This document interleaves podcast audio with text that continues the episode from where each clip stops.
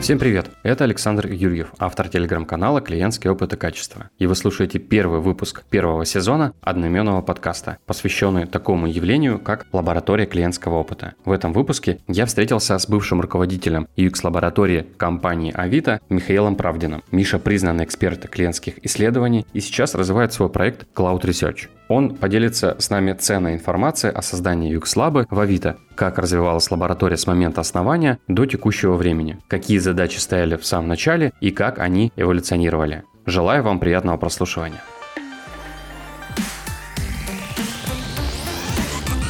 Миша, привет. Привет.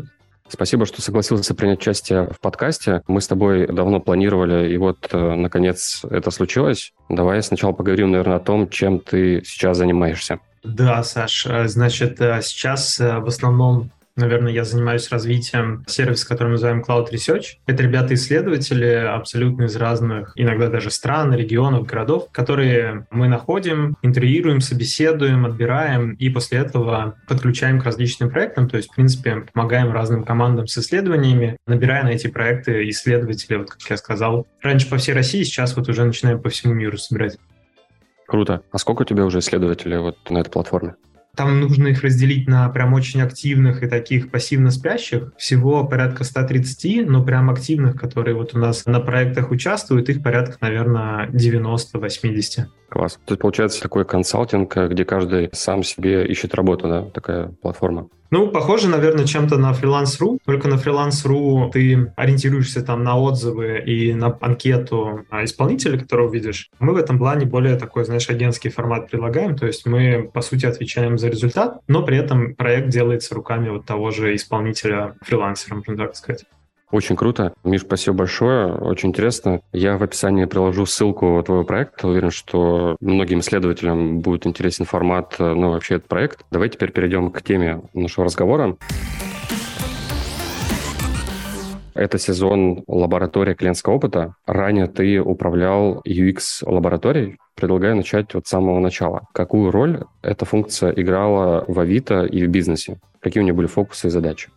Да, вот тут вот э, предварительно, когда мы с тобой обсуждали эту тему, я говорил, что было бы здорово разделить как раз на там 2017 год, когда это все начиналось, и вот текущий момент. Поэтому, если начинать с 2017 года, на тот момент мы открывали как раз, она называлась UX-лаборатория, мы ее тогда как исследователь называли Y-Lab, потому что Y вопрос, почему на английском? Ну, исследователи, как ты знаешь, они часто типа почему, почему, почему, что с респондентами, что на самом деле и с заказчиками тоже, да, почему, зачем вам этот проект, почему да. это сейчас хотим узнать. Или вот, чтобы что?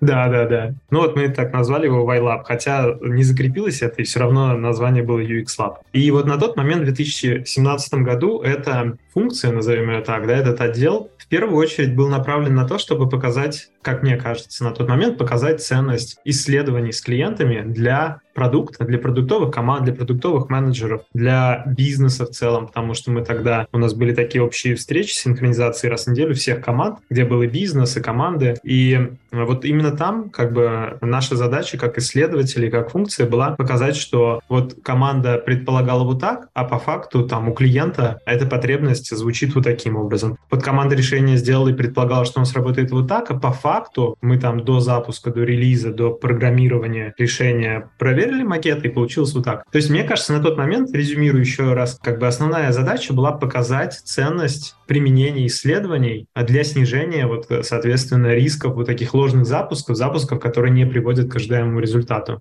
По сути, вот. это была такая некая экономия для бизнеса с точки зрения разработки, да? То есть вы говорили о том, что вот мы проверили, и кажется, что это в нельзя впускать. Или можно, потому что вот мы проверили, и эти макеты классно зашли пользователю. Да, да, вот бизнес тогда задается вопросом, слушайте, а почему мы вот раз, два, три сделали запуска, а что-то не это самое, не то, что ожидаем, не получаем. И вот когда команда задается таким вопросом, они такие, так, а как бы, а что делать? Ну вот слышали при исследовании. Когда вот эту функцию вводят, мне кажется, ее задача на первых этапах показать как раз, что да, если проводить клиентские исследования, тогда вероятность получить ожидаемый результат повышается, потому что у тебя появляются дополнительные там раз, два, три, четыре знания о клиентах. И вот э, я считаю по-прежнему, что это такая первостепенная задача, когда функция только появляется в компании, и нужно как бы понять вообще, укрупнять эту функцию, вкладывать в это ресурсы, в исследование, в discovery, или нет, или там для вашей команды или компании по какой-то причине это не приносит никакого результата, никакой ценности. А если говорить про сам процесс работы, да, вот ты сейчас упомянул вот некую функцию ну, проверки, да, гипотез, которые приходили от э, продуктовой команды. Mm-hmm. Вот. И это, по сути, задача была такая больше реактивная, да, чем проактивная? Или все-таки это проактив был, когда вы сами приходили, доставали что-то из бэклога и фокусировали команду? Угу. Да, вот на тот момент это была скорее по запросу реакция на задачи. То есть у нас было мало, три человека всего на старте, и только те команды, которые, знаешь, либо которые сами чувствовали на себя эту потребность, как я говорил, вот мы запуск сделали, три месяца в него вкладывались, а вообще как бы все серое или, может быть, даже красное, да, ну почему так? И они чувствуют, что там, ну, как бы нужна им помощь любыми средствами, аналитикой или исследованиями, да, любыми средствами помочь вот эту вот достижимость есть ожидаемый результат повысить. Поэтому они приходили проактивно к нам. Либо те команды, которые просто хотели попробовать, для которых это был новинку. В общем, все приходили под э, к нам с запросом, мы сами сидели ровно и ждали просто, когда к нам придут. И когда, вот знаешь, одна команда пришла, вторая пришла, и потом на общих каких собраниях они показали результаты и показали, к чему там, какие им исследования дало инсайты, к чему это привело их как команду, как бизнес, то как бы уже тут начинается постепенно снежный ком. Мне кажется, вот в этот момент как раз отдел переходит из э, стадии, когда он вот оказывает такую сервисную услугу по запросу, к стадии, когда как бы, а как нам вот масштабировать так, чтобы во всех командах командах был исследователь, да, то есть уже все видят ценность, объемы запросов увеличиваются, и тут ты начинаешь думать, а как тебе уже высаживать исследователя в команды, чтобы он постоянно был там закреплен с какими-то командами. Скажи, пожалуйста, а это были только продуктовые команды или еще были какие-то смежные? Вот, из своего опыта скажу, что иногда приходили, ну, другие команды, я имею в виду не связанные с продуктовой разработкой, но отчасти mm-hmm. связанные, например, юристы, HR, еще кто-то. Были ли у тебя вот такие кейсы? У нас вообще в Авито делится, ну, по крайней мере, до какого-то момента было деление продукт и бизнес. То есть бизнес больше, так сказать, discovery, да, там рыночные какие-то возможности, там положение конкурентов, да, вообще в целом тренды рыночные. А продукт больше вот именно, ну, с, с фокусом на клиент-продукт, да, вот эту вот составляющую. И вот у нас было как минимум две команды, это вот бизнес и продукт. Если ты говоришь про внутренние команды, такие как вот, ну, там, службы юристы, HR, да, CGM, например, да. employee journey, map составить. Да, такие запросы были, но, опять же, мне кажется, они пришли уже позже, когда слух, когда вот эти вот проекты, когда эти рассказы про там кейсы наши, исследования, они как бы стали набирать оборот, тогда уже и другие команды стали приходить с запросами, в том числе внутренние. Но не сразу. Сказать, что вот прям, знаешь, в семнадцатом году появился запрос от HR, мне кажется, только года через 2-3. От sales менеджеров они исследовали внутреннюю систему, был запрос. От HR, от юристы приходили, да. Мне кажется, ну, практически, знаешь, там такие крупные все внутренние функции приходили с каким-то запросом.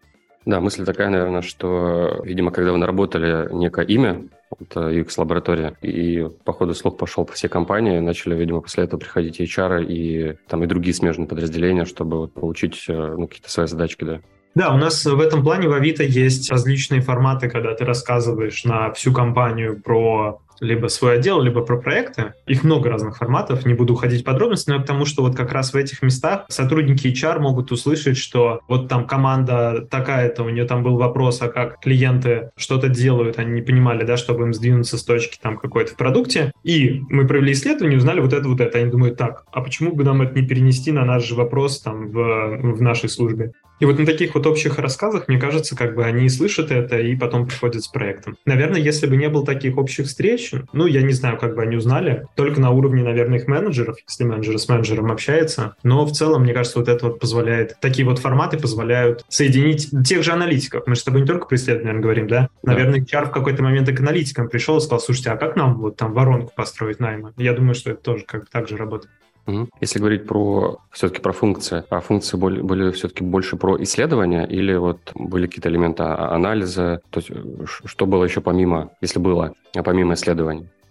А помимо исследований точно было фасилитирование командных таких воркшопов, встреч, да, ну, по-разному называется. Иногда как бы это просто работа с результатами, да, такая мозговой штурм какой-то или командный воркшоп. Иногда это прям такой формализованный дизайн-спринт или сессия дизайн мышления. Вот такие форматы, наверное, тоже была там частью наших задач. И различные варианты исследований, анализ уже собранный, мы это называем а, пассивный а, customer voice, который приходит к нам ну, в пассивном режиме, это там то, что пишут в суппорт, то, что люди а, оставляют там как отзыв в социальных сетях, или то, что они менеджерам оставляют, и менеджер там сохраняет эту информацию. Вот это, этим анализом этого тоже занимается. Аналитиков отдельно, по Авито очень большая команда аналитиков, поэтому мы с этим никак не связаны. Видеоаналитику в какой-то момент мы использовали как исследователи. Она, знаешь, такая называется, называется качественно-количественная аналитика записи сессий. Но когда вот Эпси с рынка ушли, мобильная вот такая вот видеоаналитика, мы перестали это использовать. И с тех пор вот сейчас вот видеоаналитику мы, по-моему, в целом вообще не используем. Поэтому, наверное, глобально вот такое фасилитирование командных воркшопов и исследование — это вот то, чем занималась наша функция по большей части. И работа с обратной связью, которую уже накопили. С ней мог, в принципе, поработать каждый член команды, там и продукт, и дизайнер, например, это несложно. Но просто здесь же, как обычно говорят, да, есть в команде роли, а роли — это определенный ресурс. У продукта есть еще и другие задачи, поэтому там часто исследователям в команде падала задача вот как раз поанализировать обратную связь, которая уже пришла от пользователей.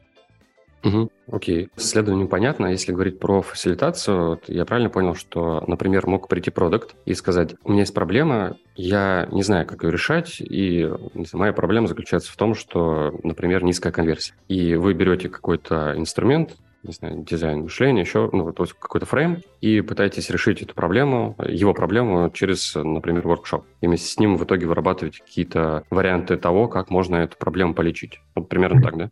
Вот если говорить про начало становления да, функции или команды исследователей, uh-huh. то да, как ты описал. А если говорить про текущий момент, то сейчас уже исследователь — это постоянный член команды, и уже не приходит к нему никто. Вот знаешь, у меня есть вот такая как бы задача, такой вопрос. Есть командные встречи, где эти вопросы, знаешь, как в режиме общего обсуждения возникают. Нам нужно сделать вот это, вот это, для этого там мы не понимаем вот этого.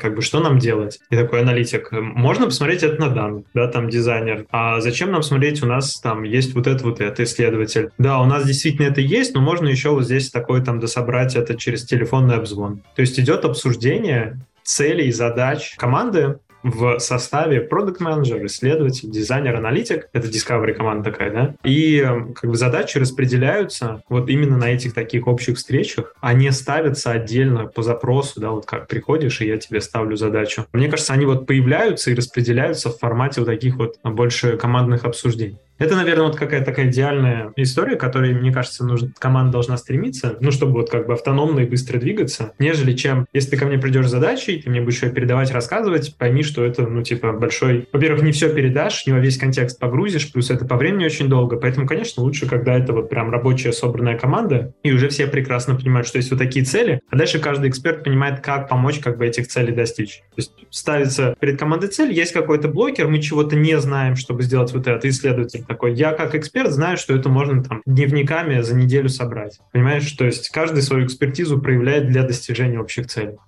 Угу, это хорошо. такой формат, э, который, мне кажется, вот самый-самый эффективный на текущий момент. Хорошо, вот формат понятен. Вот если говорить про организационную структуру, да, не виртуальные команды, а вот э, конкретная оргструктура. То есть получается, что как было в 2017 году? Это было отдельное подразделение где-то в продукте или оно, не знаю, было в маркетинге? Вот где оно существовало изначально? И вот как это потом видел... переродилось? Я видел на рынке очень много разных местоположений этой функции, исследований, качественных исследований, да, так называть, да, по-разному. Сейчас будем много разных использовать названий. У нас это как называлось UX Lab или там отдел качественных исследований. Так вот, э, у нас просто так получилось, что она образовалась в дизайне департамент дизайна. Там были UX-редакторы, UX-исследователи и UX-дизайнеры. Всех с UX объединили в один департамент. Но ты прав, иногда это в маркетинге, иногда это в продукте, иногда дизайн в продукте. У нас дизайн отдельно был от продукта. Поэтому вот тут я бы не привязывался, как бы, знаешь, как нарезали компанию, так нарезали. Мысль, что, наверное, так получилось, э, не знаю, насколько я прав, потому что ты говорил, что первые как раз исследования пошли от макетов, да, как раз ты под рукой есть дизайнеры, есть UX-редакторы, а есть исследователи, ты можешь очень быстро все это в одной команде, да, проверить и дать результат, наверное, поэтому. Ты знаешь, в целом, вот я говорю, Discovery команда для меня это вот команда, которая в принципе, формируют образ того, что должна дальше сделать разработка, и после этого отслеживают после запуска, да, получили вот мы то влияние на цели или нет. Так вот, Discovery команда — это продукт менеджер дизайнер, исследователь, аналитик, Ну, на самом деле, там и редактор, мы просто его не упоминали. И вот, по сути, из всех, кого я перечислил, продукт, ну, это как лидер команды, он из продуктовой части. Аналитик, у нас это функция аналитики, а вот остальные три члена, это вот как раз дизайн. Ну и вот получилось, что маркетинга здесь, как ты слышишь, нету, и поэтому, мне кажется, там логично, что это в дизайне, но также логично, может быть, это было бы и в продукте, но тогда я таких схем просто не видел, когда и дизайнеры часть продукта, и исследователи часть продукта, то есть все продуктовая команда, все равно там, наверное, внутри будет деление, да, это продуктовое, но там есть дизайнер, исследователь, аналитики. Вот, я к тому, что да, это, наверное, логичнее для меня, чем, например, в маркетинге. Функция исследований, мне больше нравится, когда она внутри продукта. Кажется, что это более правильно. Хорошо. А правильно я понял, что в итоге это сложилось в Discovery команду, но организационно люди остались на, на местах, просто они были аллоцированы как раз в Discovery команды и выполняли там определенную роль. Это исследования, а, аналитики или еще чего-нибудь.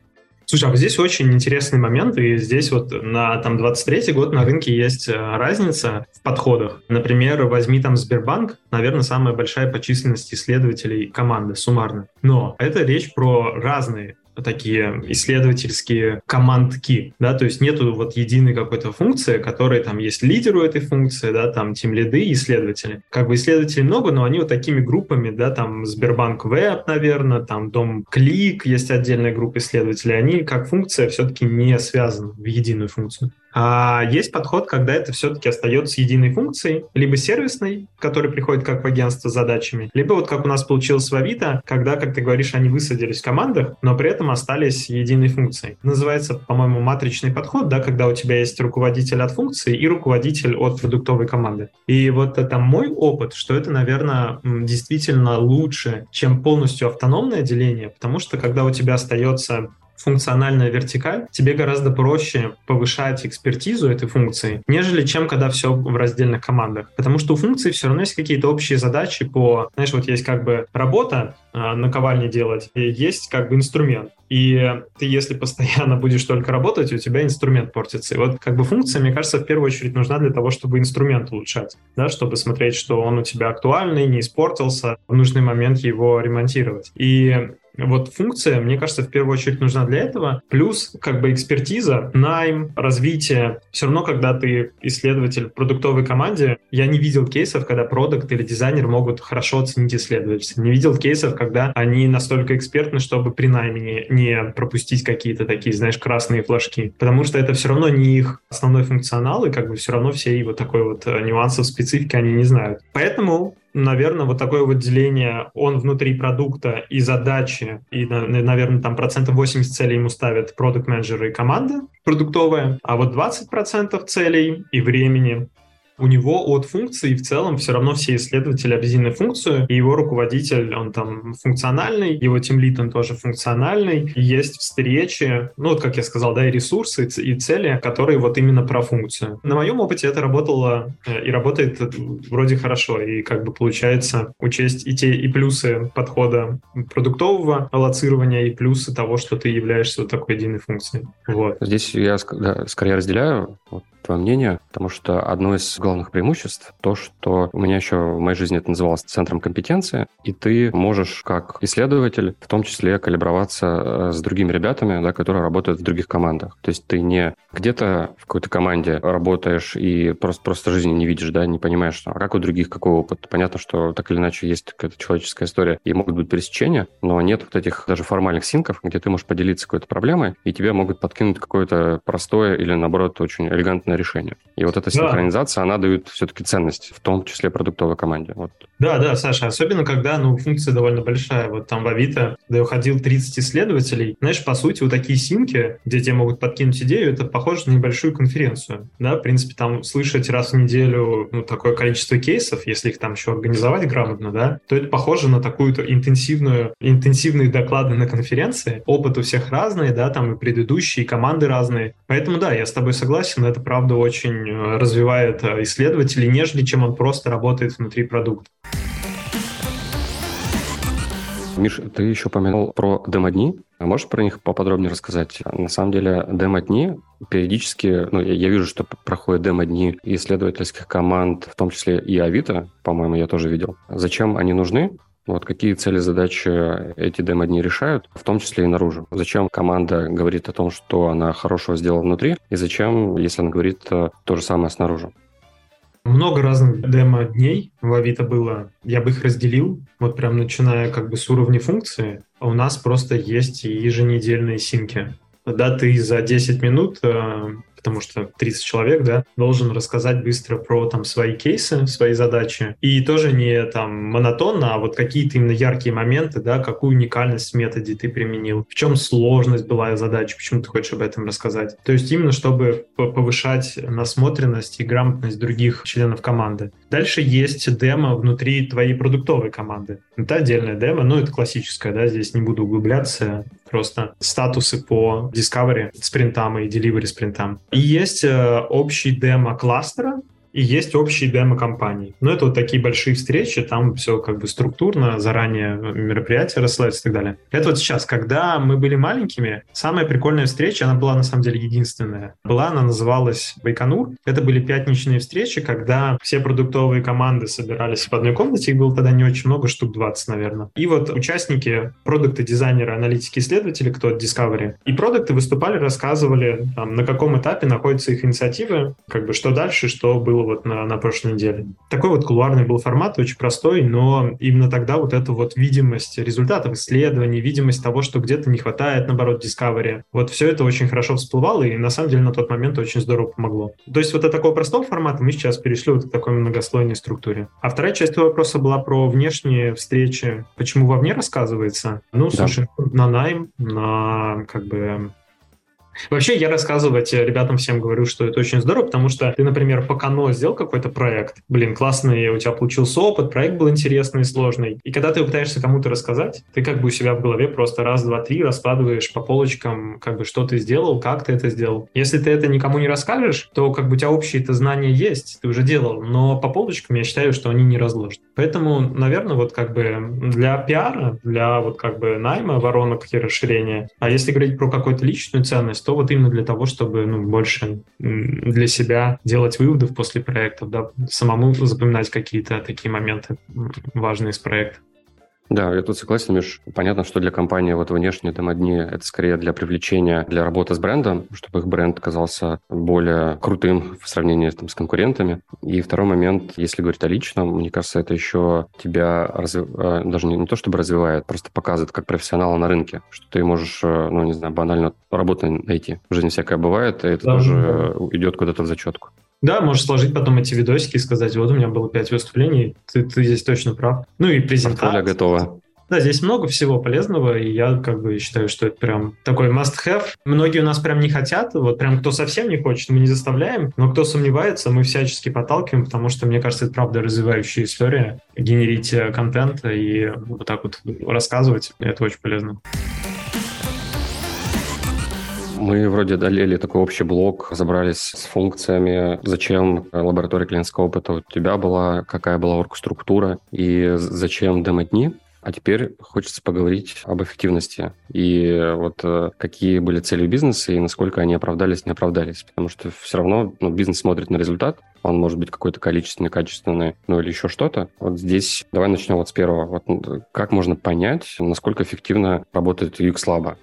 Здесь, наверное, я бы тебе ответил, что Вообще обязательно нужно понимать, насколько эффективно работает лаба. Приборы, я считаю, нужны всем. И одна из моих, например, ошибок, что вот у меня там недостаточно приборов а в Авито было, да, чтобы вот как раз анализировать эффективность лабы. И, наверное, как бы вот так рефлексирую, я бы так сказал, что есть для меня несколько слоев. Первый слой — это вот просто такие показатели, они никак не соотносятся с ценностью для бизнеса, но они тебе как руководителю лабы показывают, что все хорошо. Это, например, просто фидбэк с э, проект закончился, проект же с кем-то делался, вот от этих заказчиков какой-то фидбэк. А вот как раз, кстати, в Cloud Research сейчас мы собираем в конце каждого проекта, это вот правда тебе показывает просто, вот проект закончился, что заказчик ты думает? Ну или партнер, с кем ты проект делал, да? А второе — это простая метрика, например, количество проектов. Тоже можно сравнивать. В прошлом месяце 30 команд сделала, а в этом 10, да, что-то произошло. На бизнес это, повторюсь, пока еще никак не влияет, да, то есть бизнес что-то сделал 30, что 10. Может, один сделал, и он такой классный, что миллиарды принес. Но для тебя, как руководителя функции, вот это, я считаю, как бы важные метрики, за ними тоже нужно следить. А дальше, наверное, следующий уровень — это вот как бы исследования дают инсайты, да, пользователя, которые мы применяем, чтобы, вот, как я говорил, снизить неопределенность, повысить эффективность запускаемых решений. Поэтому следующий уровень я бы мерил в количестве вот таких вот инсайтов. Их можно по-разному складывать, но давай предположим, что ты просто кладешь их в бэклоги команды в виде вот таких вот отдельных атомарных знаний. Сейчас вот атомарный ресерч — это популярная тема. Кто вот не читал, посмотрите. Правда, да, ну, как бы, вот именно в таких, если мерить э, знаниях атомарных, то вот можно сказать, что мы выгрузили в прошлом месяце 170, да, там, вот таких вот инсайтов в бэклоге команд. Мне кажется, это тоже хорошая метрика. Там, наверное, она только еще бы, я говорил, и как бы их все в статус команды сказали, что, ну, типа, ага, они понятны, эти инсайты, мы их берем. Потому что, знаешь, выгрузить можно 170, но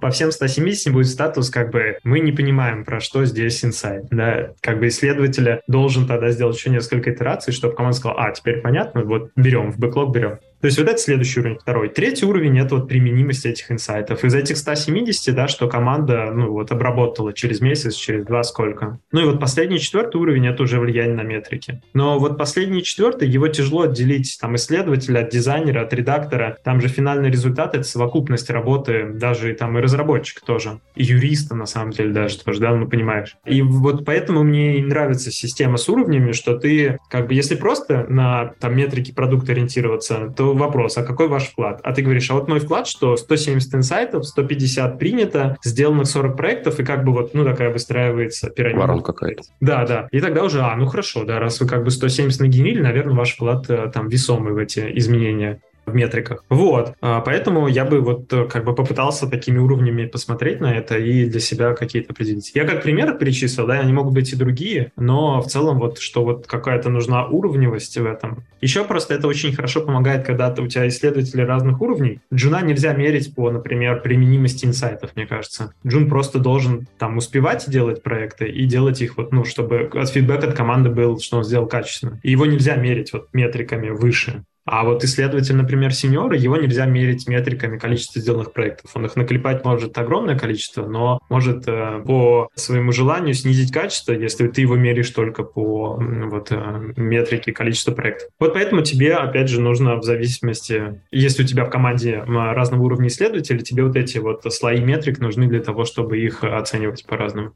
Угу, хорошо. А можешь поделиться, вот какие были ожидания от бизнеса в Авито, да, вот что они ожидали от UX Lab? Вот, ну, неважно, там случилось, не случилось, вот э, что они хотели по итогу? Вот этого четвертого слоя или mm какого-то еще?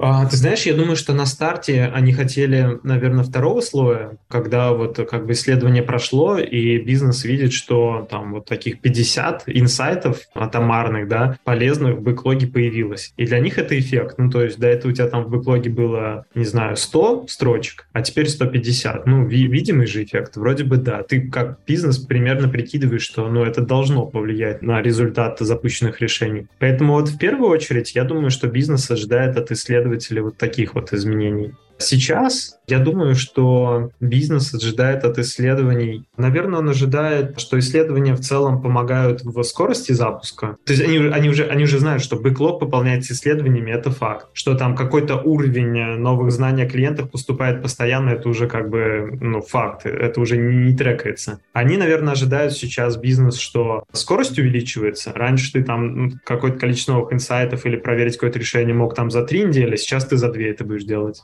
То есть вот увеличение time to market в Discovery стриме, я думаю, что это вот прям номер один ожидания бизнеса. Номер два ожидания бизнеса это скорее вот как раз поиск каких-то таких инсайтов, не улучшающих продукт. Ну вот как, как раз мы с тобой тоже обсуждали, не change, а run. То есть mm-hmm. фокус, смена фокуса исследований с change на run. Наверное, это тоже второе такое ожидание бизнеса. Может, оно не очень там звучит формально, но как вот такие общие да, а, смыслы а, примерно я вот до тебя донес. Два вот таких хорошо. для бизнеса. С эффективностью понятно. Мне кажется, очень хорошо и полно раскрыл. Если говорить э, про следующий блок, Это, ну, то есть, когда ты взаимодействуешь с разными подразделениями, особенно когда ты начинаешь как-то вылазить в их бэклог, а происходит, ну, или не происходит сопротивление, но обычно происходит, хотя бы на первых этапах. Вот были ли какие-то вот сопротивления, когда лаба работала в 17-м, или как, когда она сейчас работает? Здесь, наверное, в первую очередь от продуктовой команды. Или же все было по лайту, и в целом там была такая осознанность, что была понятна ценность, и ребята с радостью приняли исследователя. Не-не, вот прям в семнадцатом году было четкое деление, да, тех, кто был готов к изменениям, и что он где-то ошибается, а исследования помогут снизить эти ошибки, что ошибка — это неплохо, ошибка — это здорово, да, и просто ее нужно раньше увидеть. Были вот кто, если исследование ты провел, оно доказывает их предположение, как бы, то исследование прекрасная вещь. Если не доказывает, тогда у меня к вам вопросы, ребята, скорее всего, вы сделали все не то и позвали не тех пользователей. И было до того, вот прям там мои самые запоминающиеся кейсы до увольнений, когда мы так защищали результаты исследований, что они были настолько для продукта конфликтующими с ожидаемым результатом, да, мы ожидали, что вот этот там новый запуск придет к этому, а как бы исследования говорили, что просто вообще нет. Вот до такого уровня мы а, сопротивления дошли, что вот увольняли продукт-менеджеров, ну не мы увольняли, а мы как поднимались на слой выше, да, к его руководителю, к руководителю всего продукта, тогда Женя Емельянов был у нас. Вот, и на общих встречах доходил до того, что, ну, как бы объясняли они свою точку зрения, мы свою точку зрения э, на доказательной базе исследований. И вот так как они просто как бы не сходились совсем, да, там руководители принимали решение, как бы, что делать, и доходил до увольнений. Но тут у исследователя, Саш, как ты понимаешь, мы же как бы не свою точку зрения высказываем, мы приносим результаты. И обычно только если ты, ну, какую-то совсем маленькую выборку взял, или у тебя результаты такие 50 на 50, как бы сомнительные, да, есть к чему подкопаться, может быть, провел не совсем точное исследование. Тогда да, но когда доказательная база прям такая, знаешь, кричит о том, что это не сработает, а продукт говорит обратное, тут уже как бы тяжело тебе сказать, ребят, исследователи, вы, наверное, там ошибаетесь, скорее всего, там продукт прав. В таких кейсах, вот я говорю, если руководство, мне кажется, в целом адекватное, то оно как бы понимает, что происходит. Поэтому вот у нас было пару увольнений даже. Сейчас нет, сейчас, да, и прям закончились не сейчас, мне кажется, совсем по-другому. Сейчас максимум, с чем идут разногласия, это с приоритетами, да, то есть ты с исследования нашел инсайты про change, инсайты про run и, вот, знаешь, низковисящие фрукты или боязливость команд пойти в какие-то ран-истории. Вот, наверное, в этом конфликт возникает часто. Исследователь вот такой, блин, ну вот смотрите, это же как бы не на уровне сейчас сценария есть проблема. Клиент говорит о том, что там его в целом потребность закрыта не так, как он ждет. Да, нам нужно изменить э, продукт выше, чем просто там отладить сценарий, чем в интерфейсе да, какие-то изменения внести. А команда такая, ну да, но, блин, это вот как бы такое сложное изменение, большое, давайте сейчас подправим интерфейс, а дальше уже будем. Вот на таком уровне сейчас в основном конфликты. Но никто не спорит, что нет, этого как бы делать не нужно, что за бред, э, все хорошо. Так, таких уже нету кейсов. Ну, то есть сейчас уже больше, скорее, приоритеты выстраивая, да, чем говорят да. нет. Слушай, да. интересно, вот а можем сейчас попробовать с тобой накидать какой-нибудь топ-3 вот, возражения? Вот я, я первое услышал, вот если там, резюмировать, то там не доверяют исследованиям, да, ну, грубо говоря. Вот. Были ли еще какие-то возражения, которые тоже, ну, были частотные, похожие? Ты имеешь в виду вот тогда, когда только появился? Да, да, в семнадцатом году. Угу. Со стороны продукта какие возражения были? Да. Слушай, самые базовые мы же качественными чаще, там моя функция оперирует качественными методами, да, то самое частое это давайте все-таки запустим и на аналитике посмотрим, что будет происходить. Как бы, ну, как бы да, мы что-то видим, но подождите, давайте мы запустим, и вот как бы аналитика нам все расскажет. Это, наверное, номер два возражения. А номер три возражения но оно реже, мне кажется, как бы, что это были не те пользователи, не та группа, как бы это какие-то такие противные, кричащие, недовольные были, но в целом наш там сегмент, он не такой. Другие есть клиенты, которым это понравится. Давайте еще позовем людей, или опять же, давайте запустим и на аналитике, посмотрим уже на всех пользователях. Наверное, самые частотные такие возражения были. Ну или, знаешь, или как бы это не возражение даже, а из серии там как бы, да, вот мы видим результаты исследований, но мы верим как бы в другое. Мы там как эксперты считаем по-другому. То есть я бы не назвал это возражением, это просто такая, знаешь, как бы вот я так сказал, и как сказал, так и будет. Потому что в возражении нет никакой аргументации, просто оперируют тем, что как ну, а мы по-другому думаем. Да? Mm-hmm. Мы думаем, как Класс. Если вот сейчас попытаться резюмировать, все, что мы вот обсудили. Получается, что произошла такая эволюция. То есть сначала UX Lab родилась как некое подразделение, которое выполняло исследования для разных команд, ну, в основном продуктовых. И дальше это эволюционировало в Discovery команду, да, где каждый исследователь — это часть Product Team Discovery, где он выполняет там свою определенную роль. И дальше уже ну, в такой матричной системе возвращается в свою такую профессиональную команду, ну, имеется в виду исследовательскую, и там мэчится или знаю, просит помощи или советуется с другими ребятами. И все переродилось в это.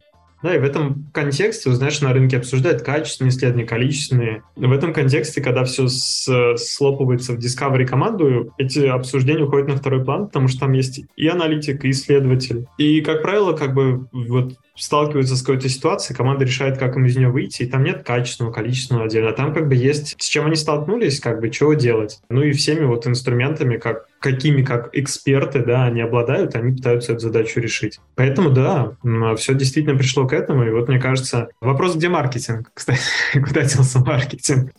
Деле есть продукт маркетинг менеджеры у нас, они как раз тоже связаны с командами. Я бы сказал, что в команде есть продукт и продукт маркетинг менеджер. И, ну, если численность позволяет, то вот как бы просто один немножко с фокусом на воронку ну, на первых этапах, а второй вот как раз уже про использование продукта.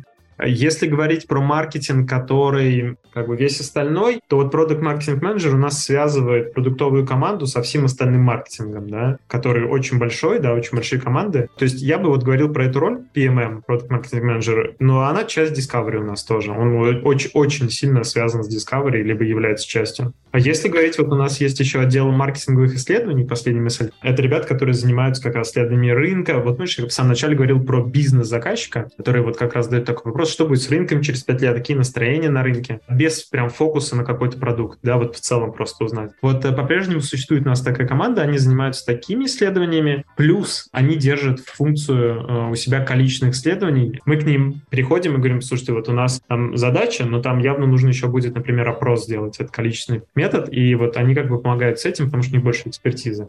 Да, спасибо. Я еще, знаешь, что подумал? А давай попробуем набросать какие-то оставшиеся роли. Вот я услышал, что продукт менеджер да, понятный исследователь, маркетолог, ну, продуктовый маркетолог, mm-hmm. аналитик, скорее всего, да, был в команде. Были еще какие-то роли, вот помимо вот...